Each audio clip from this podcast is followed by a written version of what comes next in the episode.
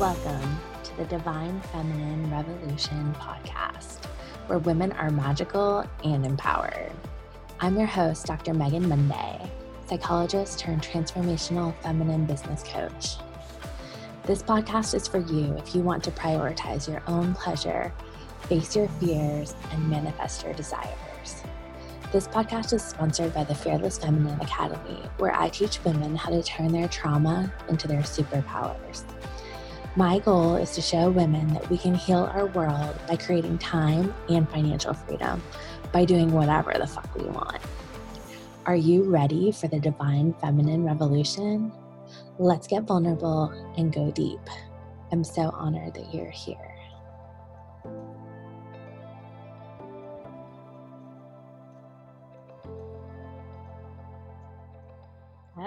Okay.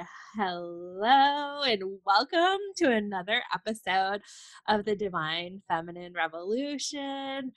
I'm so excited to have you all here listening. I've got one of my favorite people with me, one of the Fearless Feminine Leader graduates. And I feel like your story is so inspiring. Like you've inspired me um, you really embody the fearless feminine motto because you have been a trailblazer in all of these historical historically patriarchal things like minister, or politician. And so I can't wait to dig in with you and share your stories because now your latest iteration is the story maven. Um, so I just like can't wait to get into this conversation. So I'm gonna let you do a little brag intro. So just whatever you feel called to say, like, and don't play small, just share the goods with us. Yeah. Um, okay. Well, thanks for having me here, for doing the Divine Feminine Re- Revolution and inviting me into that, and also helping me understand that that could very well be a part of what I am doing and have been doing. After all, divine is where I started as a United Methodist pastor. Um, and what I absolutely loved about being a pastor was taking the scriptures and inviting people into the story. Um, part of, of what I would do during sermon times also was I wrote some monologues and I delivered some of them, and other people delivered some of them. And one of them was like the prodigal son's mother, and another one was Mary, um, Mary, uh, Jesus's mother, as a teenager who's been, you know, kind of bucking the system a little bit about, you know, what you think it takes a man to have a baby? You know, you said you believe anything is possible with God and it was great because there were some visitors that day who were staunch Catholics. And they were a little shocked at this portrayal of Mary. But you know what? Shock is what the gospel is all about, right? Somebody died and and came alive again. Um so pigs and locusts and oh my gosh, don't even because we just had our 17 year, you know, plague. Um, wow. Okay. Yeah. Woo, I don't want any. I think in 2020 we had them all except water turning to blood. Mm-hmm. I'm not even kidding. Back on track. So I got frustrated with the administration of the United Methodist Church. And by administration, I mean the larger mechanism that keeps the church going. And I say that I did not lose my faith in Christ. I lost my faith in the church. Yeah. Um, we are now we are now Episcopalian, and I, I really feel more welcome in that congregation or in that denomination, particularly since the Methodist Church is such in such turmoil uh, right now. Mm. Um, yes, I did have a stint in corporate America, which was illuminating, and I didn't I didn't hate it um, I burned myself out. The things that I just, okay, you said brag, absolutely excelled at were um, training, doing training, introducing the product that my product team created. When I, one of my proudest moments is a training that I delivered to the entire sales force, and this included CEOs, CFOs, all those people I had a guest visitor from the medical community talk about how she would use this product. I had, um, I also did teach backs where I had um, the salespeople learn an aspect of the product and then teach each other. Because you know what they say something about you learn, I don't even know, 10% of what you see, 20% of what you hear, blah, blah, blah, and at least 50% of what you teach. So having them do teach backs, I that was the thing I loved about that job. Um, I've also been in sales, didn't hate it, didn't love it. Um, and then, yeah, most recently, trying to save the world, not so much through the church, but through politics and whatever, man. Well, you like a challenge, church. And I evidently do. Um, versions of Save the World. Yeah, a couple of yeah. You know, you gotta you gotta work all the angles, I guess. Yeah, I love that about you. You're, you've got such a like warrior spirit. I love that yes, warriors do get tired, but that's okay. That's the other thing about, you know, the divine feminine was self-care. And I was like, what? Do what? but that, you know, became becomes has become a really big part of what I need to do to come to keep going. Well, let me ask you this. Um, one of the themes actually has been that a lot of these like revolutionary divine feminine um, leaders that I've interviewed on the podcast actually have left corporate because even though they were successful, even though they were making great money, they weren't happy. And so it's sort of like the eat, pray, love, where they kind of like divorce their life and go on this wild adventure. And um, so you left corporate and then you decided to run for office. So, I mean, just to give everybody a little bit of background, um, you know, can you frame what it was like to run as a woman in a conservative area? Like, fill us in on all those details. Well, interestingly, yes. And I'll do a callback to my first professional step in my career as a lady pastor. Mm-hmm so yeah the area here is quite conservative and conservative christian and i say christian in quotes because there's a lot of versions of christianity um, and the very literalist ones say things like you know a woman shouldn't uh, like teach sunday school to men is um, how it gets included and we ran across that in some of our canvassing and our door knocking and you know a woman is not supposed to be a leader over a man and that sort of thing. And i'm like you know did you hear about phoebe ever? Check her she's called a deaconess by paul. Um that is the bible friend and i'm not i might know better than you since i have been to divinity school. So but yeah i don't know when a woman in the minority party here has has run I don't know that one has in the district that I am in. I am in a slightly more progressive district, um, but I still lost by 50 percentage points both times. So, like you said, I do like a challenge. Um, you use the word trailblazer, and that's eerie because several people have told me that that's what I am, or like used it in a written format to describe me. And I don't really think of myself as that way. But then when I do, I remember times when I have literally gone off the trail while hiking.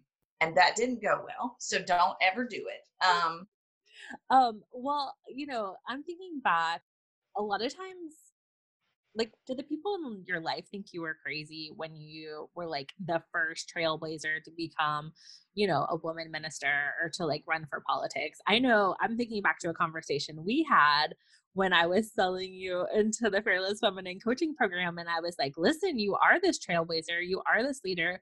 What if you didn't have the constraints of the church and politics to limit what you can say? And you could just fully embody your own amazingness and not have to like try to reform the system that I'm just going to say is broken um, in the sense that, you know, it was patriarchal in its conception. And I know bureaucracy has ruined a couple of jobs for me. And that's why I was like, I don't want anyone to control me. I'm going into entrepreneurship.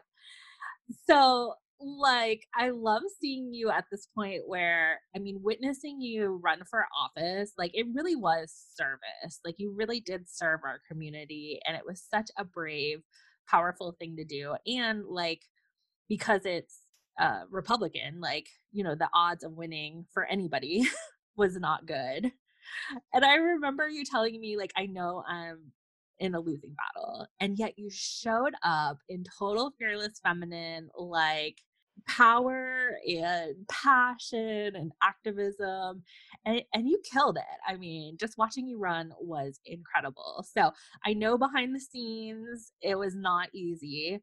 So i'm just kind of curious did people think you were crazy when you went for these trailblazing things? And then what was it like really going on that journey? Well, with the church, people did think I was crazy, and some people thought I was wrong.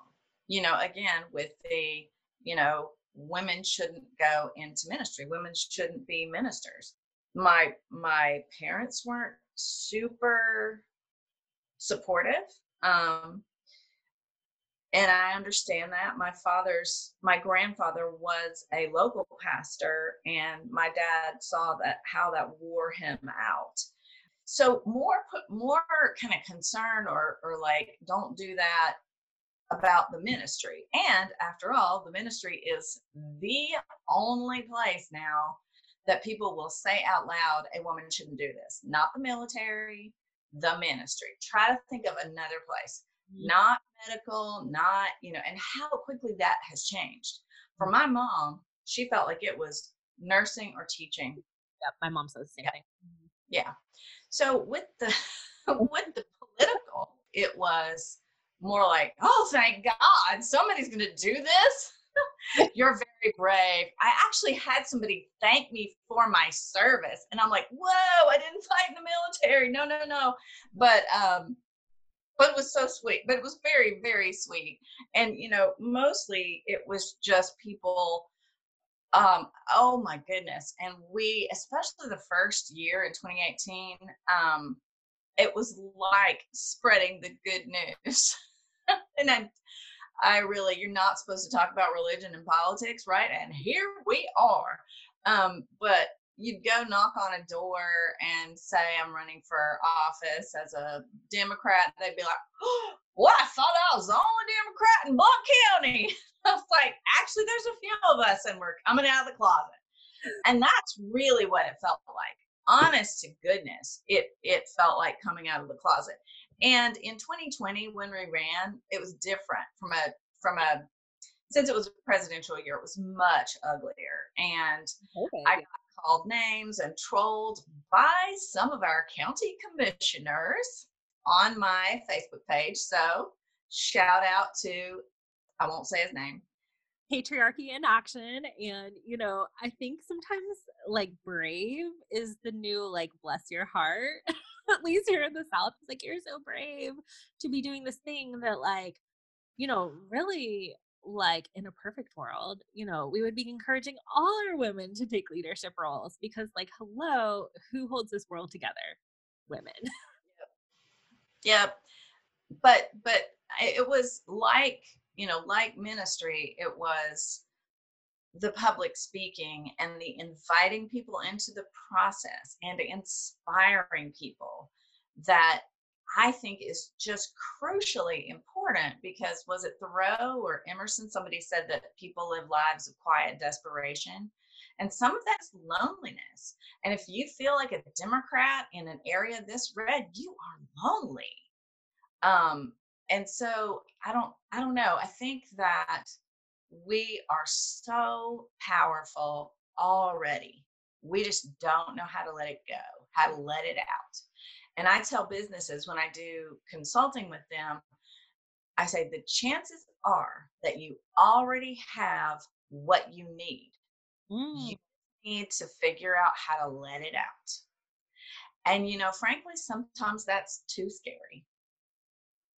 Um, I totally hear that. And even in my uh, psychology private practice, I feel like I let my freak flag fly more and more recently, especially with my coaching endeavors.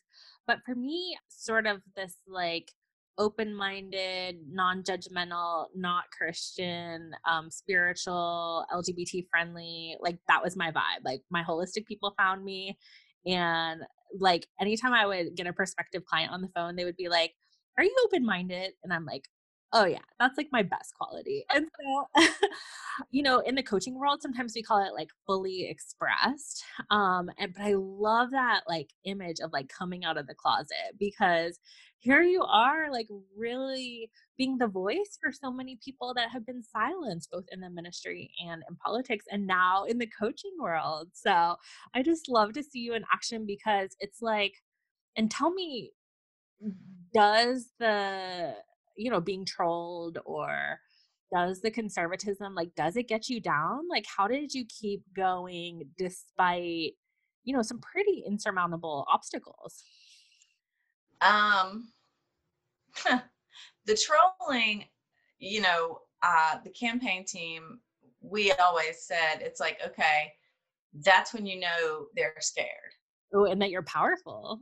Yeah and um and i think so much there is so much fear of all the things you mentioned women lgbt change yeah. change at all is is fearful and so then we had to go through this whole coronavirus thing which just forced change and some people pushed back and wouldn't change and wouldn't wear their masks and wouldn't um wouldn't uh, get vaccinated and we're still you know racing toward the bottom in terms of our um, vaccination rate and our infection rates with the Delta variant and whatnot. So, how did I keep going is a great team. I had a really, really wonderful team both years who were so encouraging and all those people saying I was brave.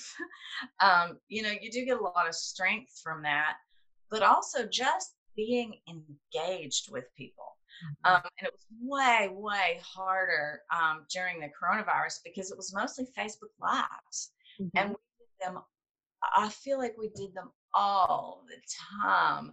I would do them on, you know, my phone a lot, both both times I ran, but also, um, but even just being engaged with you right now um, is what I thrive on.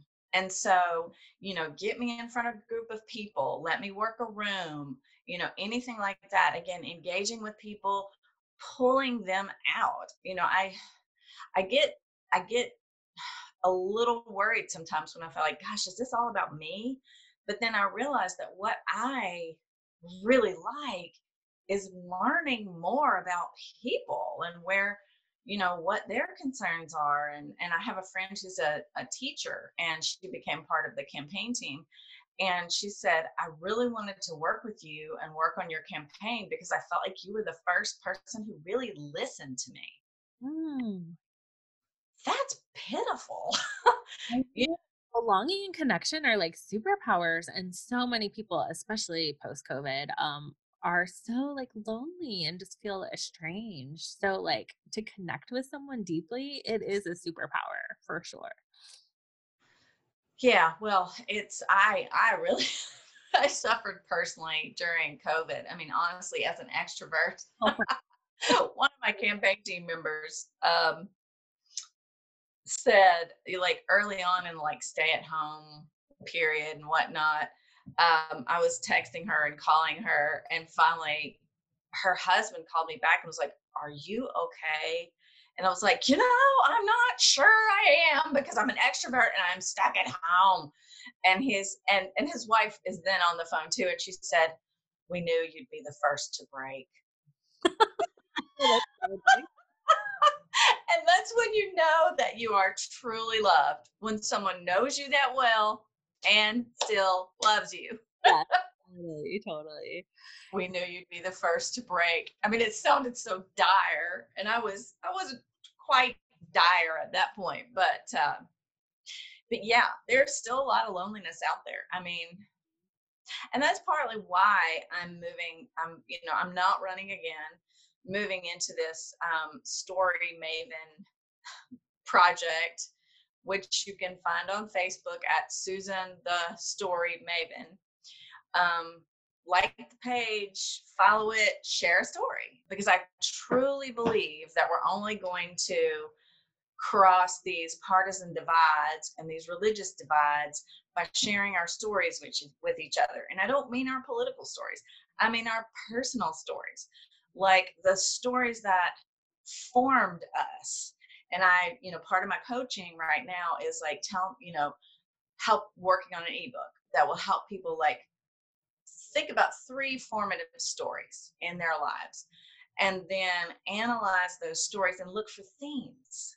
You know these these memories that are so huge in your life tell it like a story. Tell you know tell yourself your story everything. Look at those three stories and then you know look for the themes and and i've done this and my husband's done this and i'm inviting businesses to do this because businesses have a story. And so you know like one of my themes is i'm not going to let anybody push me around. Mm-hmm. i posted a story about um, uh, my mom didn't love this but um, when i was eight she gave me a pocketbook for my birthday. Okay i'm the kid who was climbing the trees and falling in the creek and playing outside all the time, hanging upside down with the dress on, that sort of stuff. Doing cartwheels. My dad said I was on my, I had my feet in the air more than I had them on the ground. Um, and so a pocketbook at eight was like, um, and she told me I was going to be a young lady now. And I remember like hiding behind my dad's armchair, kind of curled up with that pocketbook going, well, I guess my life of fun is over. It's all starchy dresses and itchy tights and patent leather shoes. From here on out. And then I, I kind of pushed back on that. So didn't carry an actual pocketbook till eighth grade rather than at eight. Um, how did I get there? And yeah, no, learning about myself. Mm-hmm. Um, don't like to be pushed around. Haven't have a story from when I was a pastor. Um, and I don't know how much time we have, so I don't know have time to share that, but go for it. Um, okay, so I was, you know, their first lady pastor. I was the youngest pastor they ever had. Wow, two strikes against you.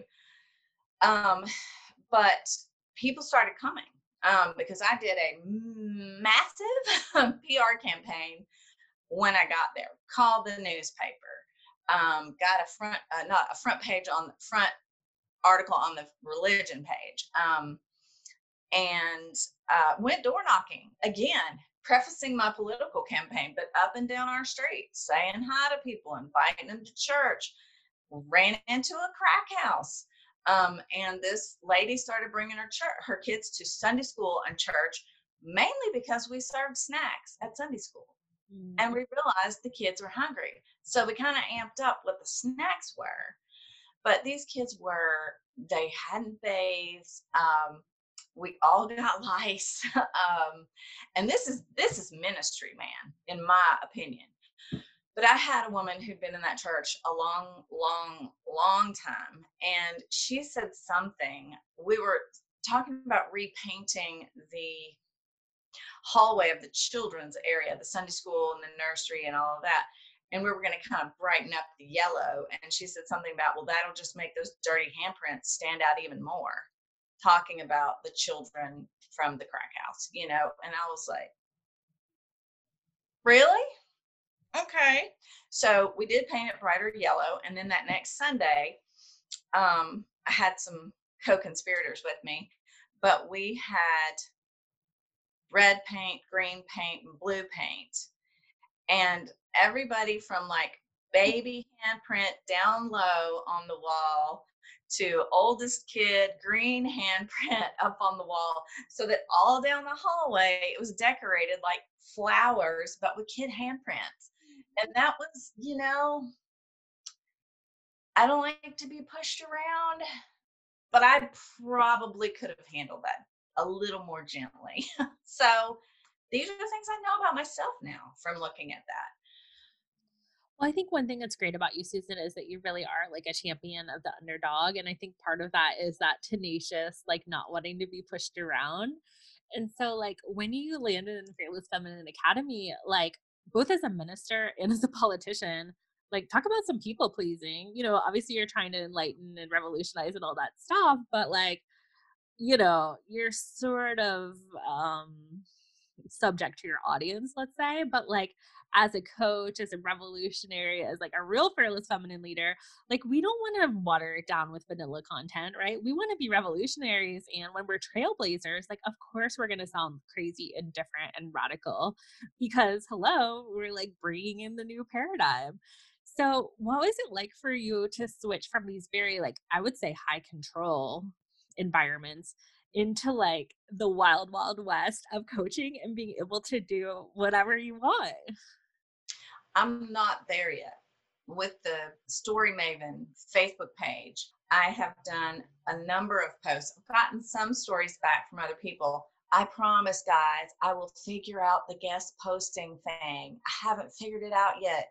It took me three hours to figure out my G how to set up a new Gmail account yesterday. Oh my gosh, I know. I mean, hello, we just had the feedback at the beginning of this episode. So I think tech is one of those things that as women we're taught like like math, like we're not good at it, right? And so I think one of my sort of like best worst qualities is just doing it messy because if I didn't do it messy, like nothing would get done. so yeah. I feel you So the first iteration, talk about messy. The first iteration of my Gmail account, I had Story Maven. I had this all going on, and I was emailing myself, and I couldn't figure out why it wasn't working. I had spelled Maven with two V's. So it's like, no. And I had to go do it again, you know, and all this. So anyway, yes. But like, so I'm not there. On the Story Maven page, I have posted a few stories myself. Like, you know, I've written some and then I've also done um, a live, uh, several.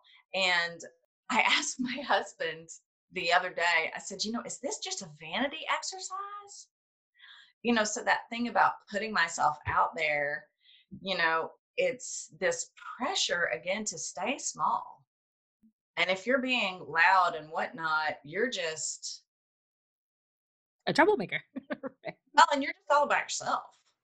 Yeah. And I think that like fear of narcissism or you know, I feel like for women, we simultaneously feel not enough and too much, which is like, how can you even be both of those things at the same time? But that is the double bind that the people use. You said I was too much and I feel inside that I am never enough.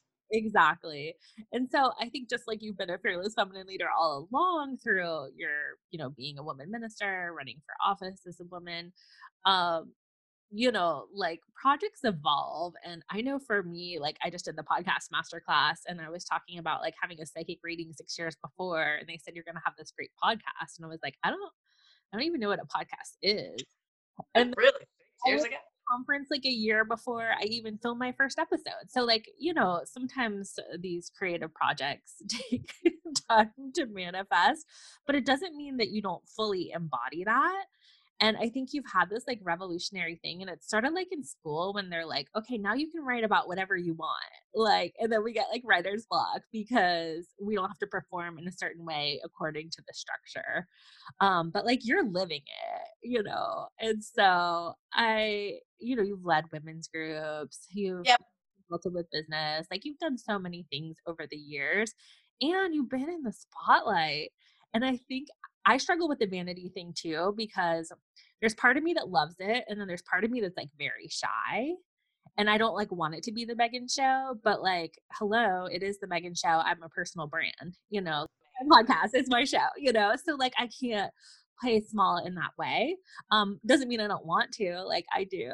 You know, it's hard for me to listen to these episodes sometimes. You know, I try to like do it to like take my own medicine and hear the brilliant stuff people have to say again but you know it is hard to be in the spotlight so like what has that been like for you in the past or as you're moving forward so in the past i mean in maybe fourth grade anyway i wrote a play about littering oh and my teacher let me go around to all of the other classes and do my play Aww. and I dragged my then best friend, who was incredibly shy, because I needed another person. So, yeah, out there, always. Like you really told it like it is, even when it was like maybe not not like a mainstream opinion. Like, and so I think going to battle like that, like I just have so much regard for you, willing to take the heat to stand up for what you believe, big time. Well, I guess I have practice. Long practice, right? Even, I mean, again, the experience of being the first lady pastor at that church. Um, you know, and I had to be, I had to be, I had to have that spirit of not being pushed around, or I wouldn't have survived at all. Um, but there are still things that scare me. And you know, again, I realized that I want, you know, I get scared about the vanity project and but I really what I want to do is reach out and involve other people.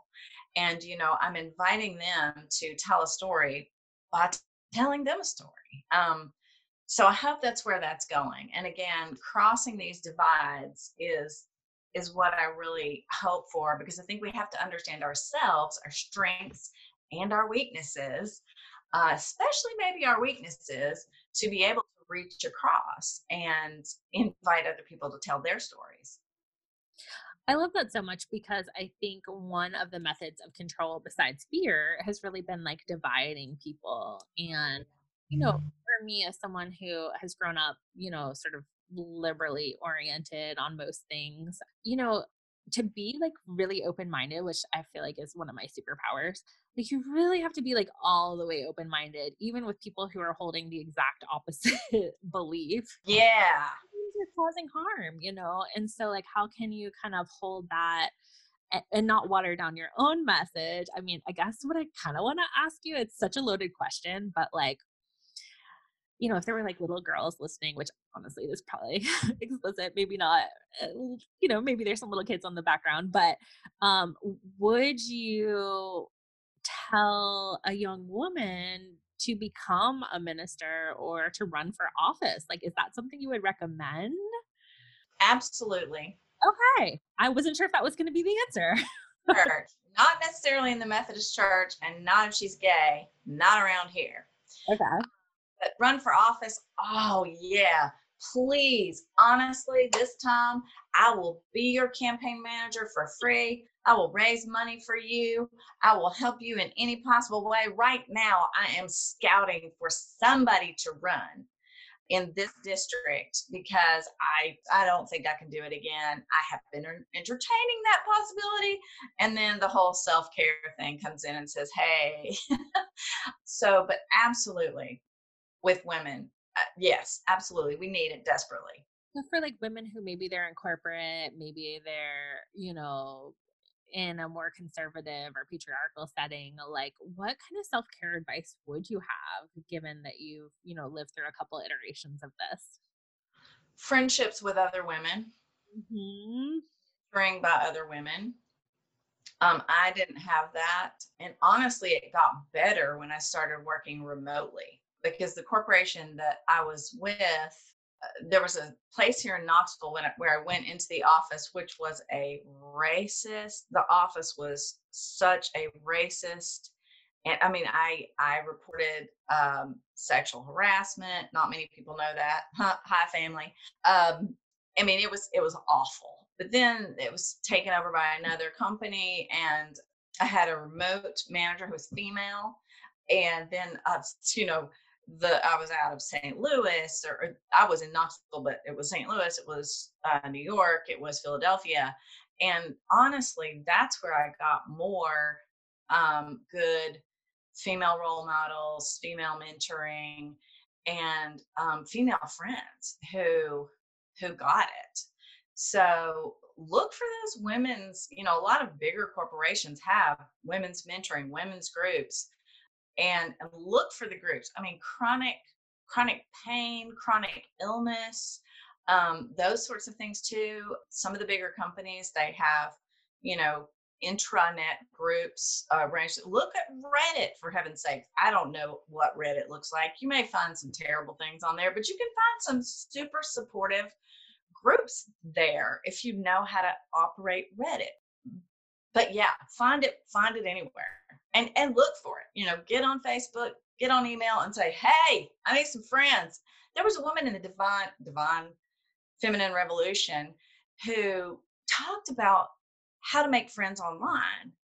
I need to reconnect with her some on behalf of some of my other women friends. Anyway, I talked a little too much. Yeah, you're perfect. Like, I think the connection piece is what's healing. Like, you know, with my background of therapy or like what we do, like inspirational, like mentoring and coaching, like community is it. And I think that's why they're trying to divide us because they know that if we really get together and we like listen to each other and we cooperate and we all work together and we have equality and safety and inclusion and expression that like we're unstoppable you know and so i just like so hats off to you around being visible you know in in coaching that's like a big term that we throw around um because you know when we don't have that role model to see that we can do it it's hard for us to even like know what the path is and i think from being in the coaching community you know there's so many examples of so many incredible successful women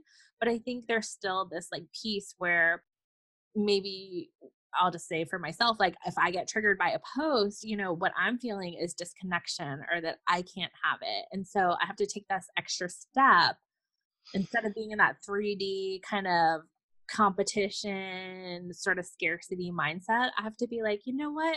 If this incredible woman can do it, I'm an incredible woman and I can do it. And let me ask her, how the heck did she do it? You know? But so often, I think one of the biggest divisive things is that women tear each other apart. And it's not like, yes, I was gonna, I was gonna say it. Yeah. The patriarchy that sets that up, you know, because when we rise together, that's it. That's the divine feminine revolution, you know, eh, my version of it. We all have a version of it. And I think, you know, I, it, I think it's, it's intense enough to be in a platform like this where you can kind of say and do anything and just show up like that. But to do it in these sort of more like old school environments, you know, you have a lot of that like criticism or different things coming at you. And so I just feel like you really are that like visibility trailblazer that you know, like my daughter can see a woman running for office in her community. Like, snaps to you, Susan, on that one for real. Like, I uh, love her way. I mean, she's she's ready to go. Yeah, she sold uh, cookie Girl Scout cookies at one of your events, and she definitely worked that room. So she at my campaign kickoff, that girl knows how to work a room. I think she might have had on wings, so that also helps. But um, Girl Scout uniform with wings. Maybe I'm remembering that wrong. Maybe I just saw wings. I don't know. Mm. But sparkly wings. But yeah, no, and it's that was one of the things with the campaign interns. We had two female interns and they rocked the house. They got to know, I mean, there was a lot of stuff. There's a lot of platforms you have to manage.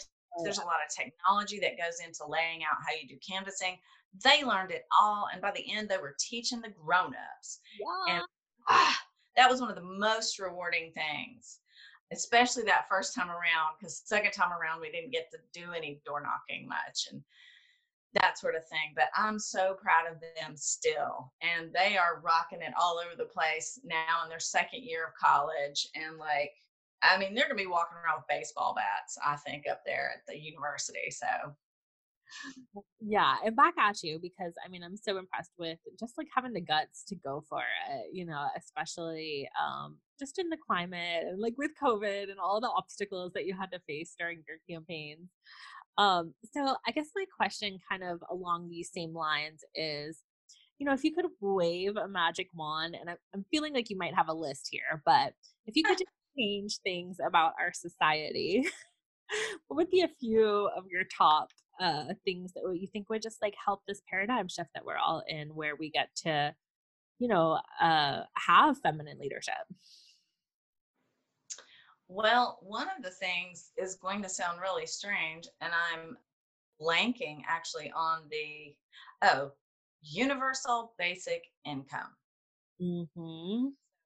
Andrew yang that was his big thing that platform that he ran on and it's like people do not understand what that means. Um, it, it is a little bit of a stipend from somewhere, maybe millionaires, billionaires paying their taxes. I don't know. Um, that helps people cover basic needs. And we don't do honestly a great job of that. And then people get boy, people mm, get mad about, you know, unemployment and whatnot. But if they were also getting a little check that would give them a cushion so that they're not also living paycheck to paycheck, maybe that would be okay. And having an actual, you know, thing that you can budget off of gives everybody more freedom to keep track of their finances. And once you get that stuff under control, you feel like you have a steady platform. And so many women don't. Um, maybe they're, well, we're still not paid as much as men for doing the same jobs. Um, we're still um, considered less for some jobs, even though that is not how white men feel. Yeah. You know, maternity leave or like health insurance or like some oh, of the yeah livable wages, you know, and so then you get the single mom working like the four jobs and can barely support herself, you know. So yes, I feel like um particularly equal wages, but also, you know, I was talking about this with some of my um, fellow business owners that are in mental health, and we were talking about like you know, getting COVID money, payroll protection, stuff like that. And we were like, wow, what a gift that was. Like, what if they actually like funded mental health like that? You know, like where where we actually got money for like serving our communities. Like, wouldn't that be amazing? Wouldn't that be revolutionary? Could we take like a little bit out of the like war budget and like invest Maybe. Yeah. Please. Yeah and maybe put a little more effort rather than money into the war budget, you know, like actual diplomacy instead of just pissing the world off. Yes. Yeah, yeah, totally. Well, I think, you know, one of the things that really stands out to me about this interview is just like the power of connection. And I mean, I know this because as a therapist, like, you know, that's what heals people, you know, for sure. And I think obviously in coaching and in revolutions, like, you know, we got to get people on board. And I think there's so many distractions and it's just yeah. like the stress tolerance issue like it's really hard to look at some of these like really intense issues and not feel like oh my god i'm powerless like what can i do so like for the people that do feel powerless like what's one easy step maybe people could take towards working for the good one easy step is one easy step I love that. It is that is making you feel powerless. If it's COVID and the whole frighteningness about the Delta variant, um, put your mask back on just for one trip to the grocery store. And if it pisses you off, that's okay.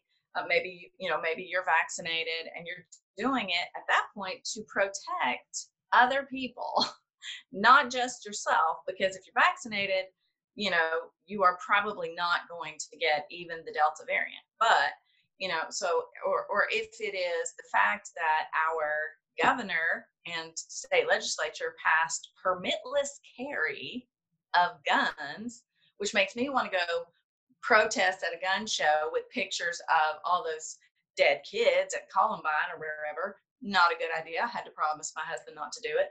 But a small step is call your state legislator. Just call say, Hi, I don't think you're doing a very good job on this gun issue. We had a child murdered by his father in this community two years ago. You know, and I'll give you the script. Um, our state has not enacted red flag laws, which means, you know, if you are a risk to somebody else or yourself, the police can come get your guns for a limited period of time and then they give them back. Mm-hmm. So just just one step. You know, if you are afraid to go to the grocery store, set up that, you know, that grocery store, get a friend to help you learn how to set up the grocery delivery app. Mm-hmm. I suck at that.